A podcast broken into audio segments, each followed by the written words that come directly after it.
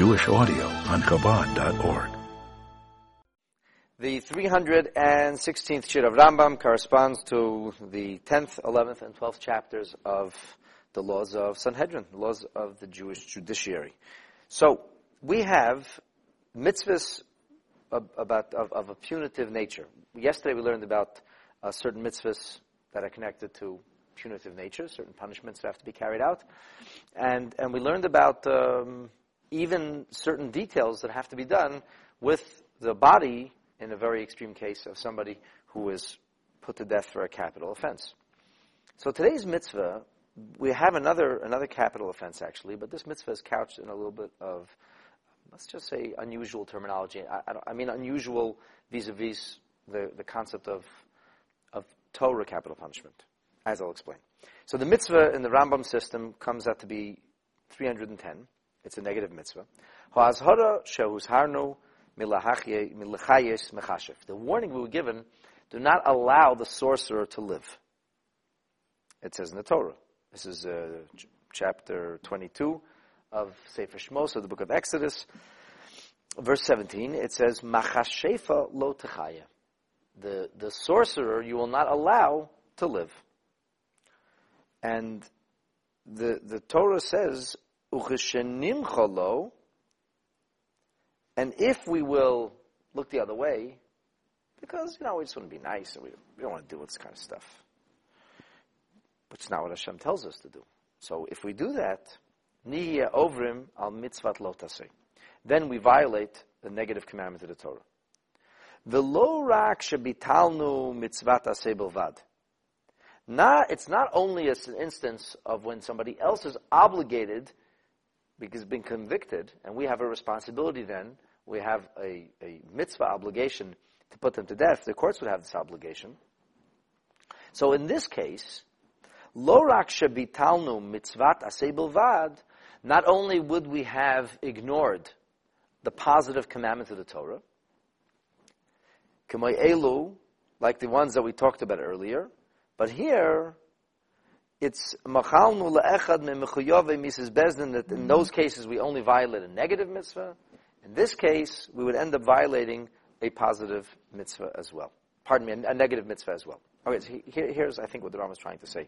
If you take a look in the book of Mishnah Torah in in the, the laws of Sanhedrin, so actually in Perikut Dalad, Halacha Gimel, the Rambam says the Rambam says that whenever we have a situation, kol mechuyev misas bezdin, shaloh miso also bezdin. Anybody who's obligated, the bezdin has a responsibility to put him to death. God forbid, in these terribly extenuating circumstances, and they didn't do it. Bitlu mitzvahs hasei, says the Rambam. V'lo avru al mitzvahs lo tasei, but they didn't violate a negative commandment. They only violated a positive commandment. Torah said, you should do such and such. Chutz, the one exception is Mechashev, the sorcerer. Shem lo hemisu, if they didn't put him to death, Avram mitzvahs loisase, then you would violate a negative mitzvah of the Torah. So the Rambam says almost the same thing. To, sounds a little clearer to me in the book of, of Mishnah Torah. And the point is that this capital punishment is different from all the other capital punishments because the other capital punishments are positive mitzvahs. The Torah doesn't say don't allow something to happen. The Torah says you should do this. So, for example, a person chas v'shalom misses a day of putting on tefillin, God forbid. So what, what negative mitzvah did he violate? What avera per se? What sin did he commit? The answer is no sin. It's no, there's no sin that he committed when he didn't put on tefillin. What did he lose? He ignored the divine calling. Hashem is saying, please do a mitzvah. He says, I'm too busy, I can't. So he, it's called being mevatel, it's called nullifying or doing away with a positive commandment that Hashem gives us in His Torah. Then there are certain mitzvahs which Torah says, don't do such and such. So a person eats not kosher food, then he's violating a negative mitzvah of the Torah. Torah said, don't do that. And here the person said, yeah, I'm going to do that. Now, in this instance, it, it's, it's, it's interesting because it's a negative mitzvah of the Torah, but what's required actually is an action. You, you need to do something. You need to go ahead and put this person to death. The courts need to administer the capital punishment. And if they don't administer the capital punishment, that's the problem. The problem isn't that they didn't fulfill a positive mitzvah of putting him to death. The problem is they were not allowed not to do this action, which kind of, so then we have a, an affirmative action but it is couched in, in the terminology of machat machshefa lo which means that it becomes, in fact, a negative mitzvah. So this is uh, the only one of, of these kind of mitzvahs. And of course, you, you may ask the question, l'maynaf kamina, what difference does it make? If we call it a positive mitzvah or we call it a negative mitzvah, the end result is the same. Here's what you have to do. So the Radvaz says something very interesting. He says, what happens if a person was convicted and he's being taken to the situation where they have to take away his life, put him to death, and somehow he breaks out of his chains. And, and he starts fighting. And there's, there's no choice. They have to kill him in some other way. So there's a shootout, let's just say. Or, or, or there becomes a struggle. And in the end, the witnesses end up killing him, but they didn't kill him in the manner that's described by the Torah. So in the other four instances, the different mitod betin that we talked about, the capital punishments that the bezdin carries out, in those instances, so actually the mitzvah wasn't done. It may not be anybody's fault, but the mitzvah wasn't done. The commandment of the Torah was not fulfilled. Because the commandment of the Torah was skila, sreifa, herek, chenek, whatever the particular kind is. And in the same way, if somebody were, should have been uh, uh, put to death, God forbid, in these terrible extenuating circumstances, and he's convicted, and they put him to death with the wrong kind of, of, of, of death sentence. So, so then the mitzvah wasn't fulfilled. The mitzvah is not that he should be dead. The mitzvah is that this particular kind of punishment should be meted out. Whereas when it comes to the machashefa, so here, even though there is actually a certain way in which the person is going to be put to death, but the tradition of Torah ordains a certain way, the point here is much less how he's put to death, but rather the fact that he should be dead. It's kind of like those old Western, you know, dead or alive. The point is, once dead or alive, we want, this guy has to be dead. How he, how he gets dead, how he's, how he's no longer alive is less important than the fact that we want him, the Torah says this person has forfeited the right to be able to go on living. Anyway, very, very hard mitzvah to uh, kind of internalize and understand. Uh, I've said this many times before. You, you never really could study the Torah casually. You have to study the Torah in a very, very deep and a very profound fashion. And then the truth is, there are certain things which we never fully understand. And I just, just want to say that. I talk about people getting killed. All right, from here we move on to other punitive measures. And the, by Western standards, this sounds horrible, but actually, I, I, don't. I don't think so. I don't. I think when you compare this to incarceration, um, it's far, far less onerous, and it is far, far less damaging to a person. I've uh, started my chaplaincy in jails at a very young age. I was still a teenager, and uh, I'm not a psychologist, but it seems to me that people, when they are cooped up like rabbits at a certain point, are irreparably damaged by that experience. And the Torah says that sometimes if a person behaves in a very bad way, he gets a flogging. And the flogging is a temporary, painful experience but you know, most people who got flogged did not reoffend. They didn't go to the school of hard knocks and learn how to be a better criminal. They didn't become a little more touched in the head, mind, body, or soul. Instead, they said, oh, that really hurt. I don't think I want to experience that again. And generally speaking, those who were flogged, we know from the Talmud, did not generally reoffend. So that's the mitzvah we're going to talk about now. It's, it's also a positive mitzvah. It numbers Reish Chav Dalet, 224, and the mitzvah is, Hatzivuish and Etztavinu, the commandment that God gave us in His Torah, Lahalkos Birtzua, to give a flogging. You don't, you don't beat him up with your fists, you know? Flog him. And the, the Gemara describes in great detail what exactly the, the whip that was used looked like. And this is unfortunately, in the situation, ha'ovrim al mitzvot misuyamot, on particular kinds of averot.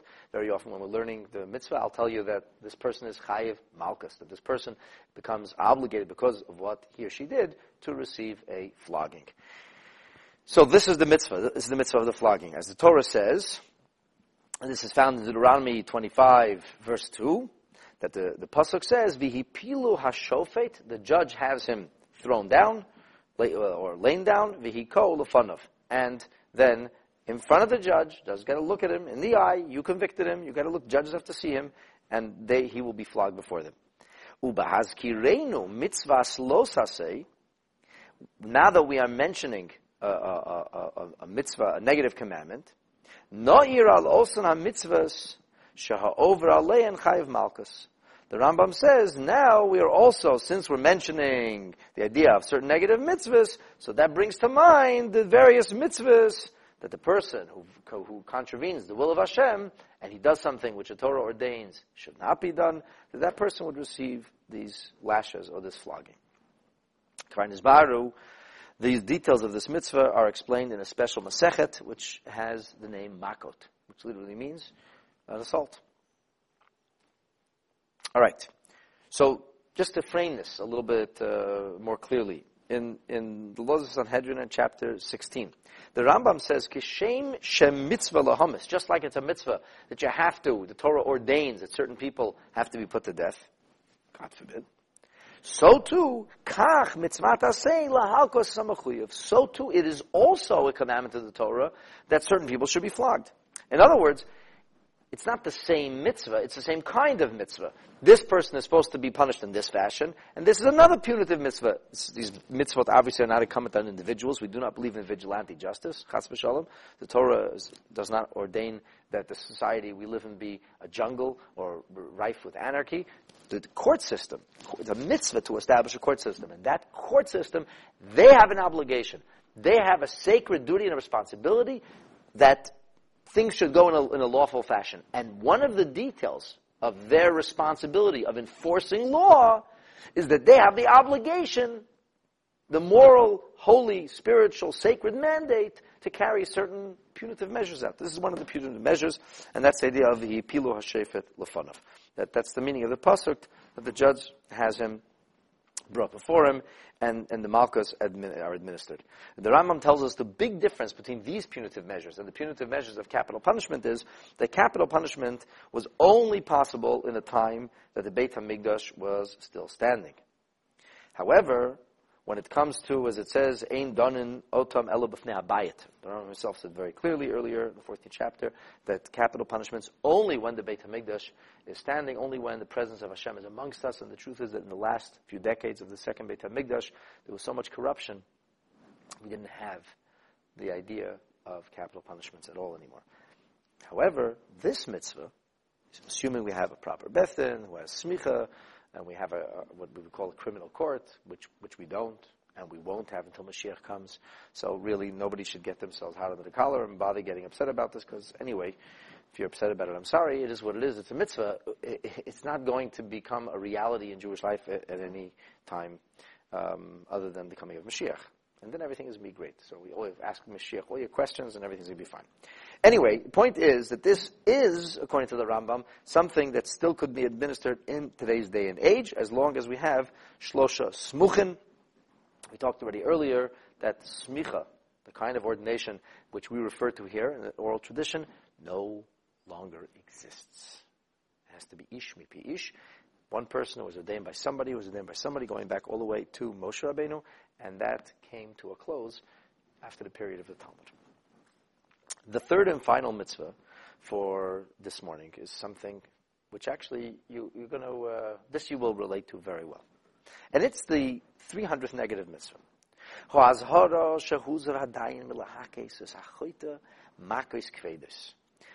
The judge and the court is not permitted to administer the kind of flogging which are going to crush a person, which can actually threaten his life.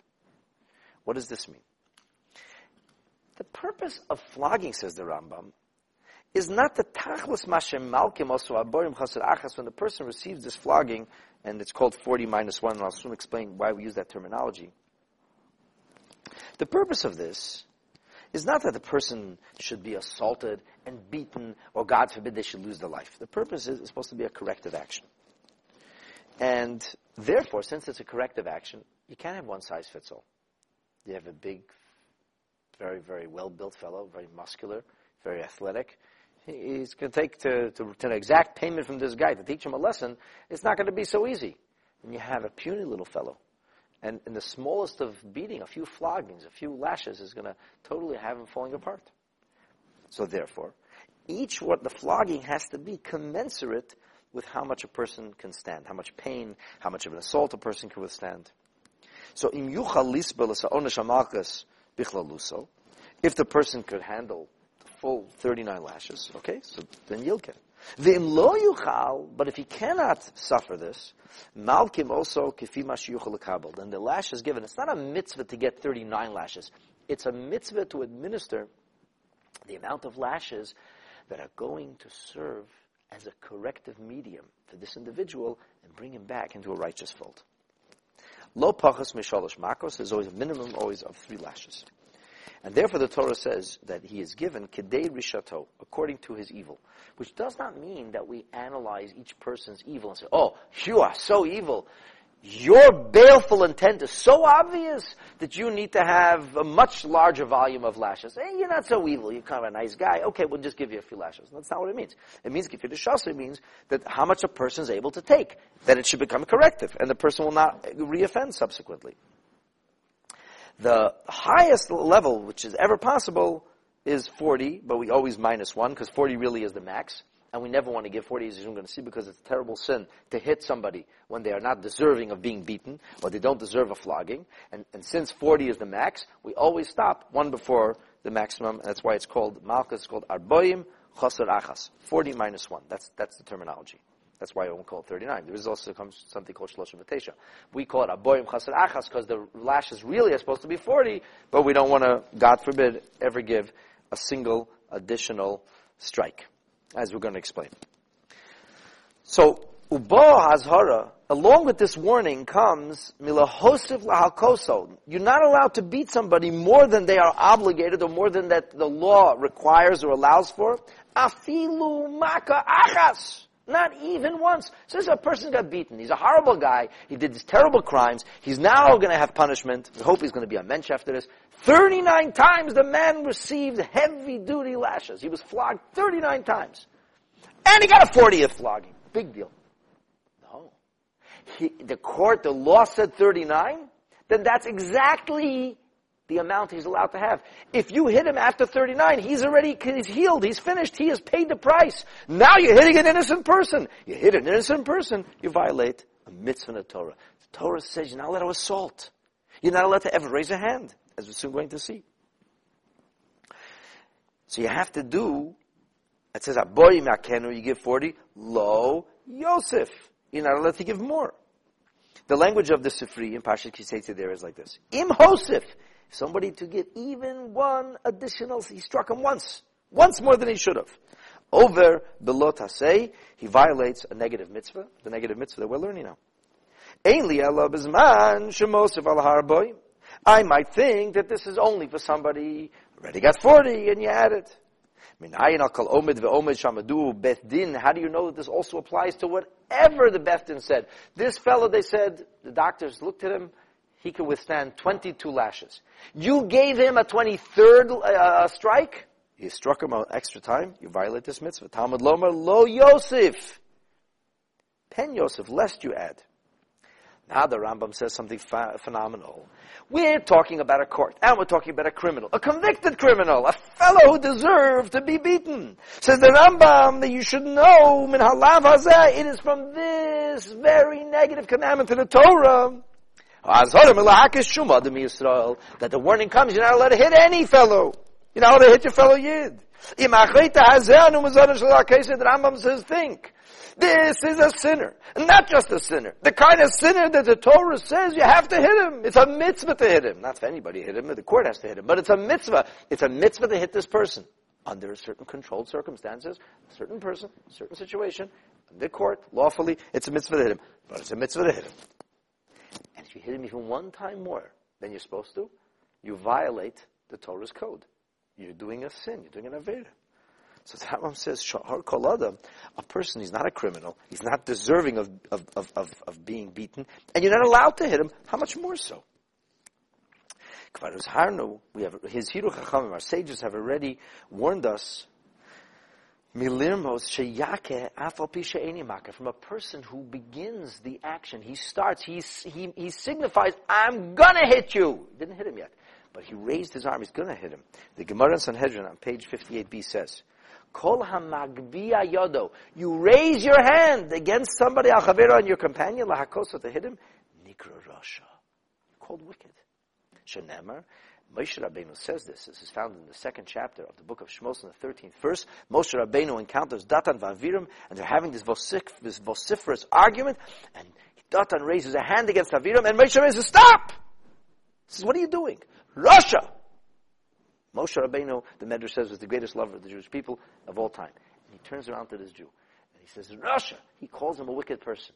Lama He didn't say you will be a Rasha after you hit him. He said he called him Rasha. So if Moshe Rabbeinu called somebody a Rasha because of his intent to hit, then this shows you that if a person would strike somebody, certainly he would be violating the Torah's principles. And in fact, the Rambam says this is the 300 mitzvahs of the Torah. So, so the Rebbe asks a Gavaldic question.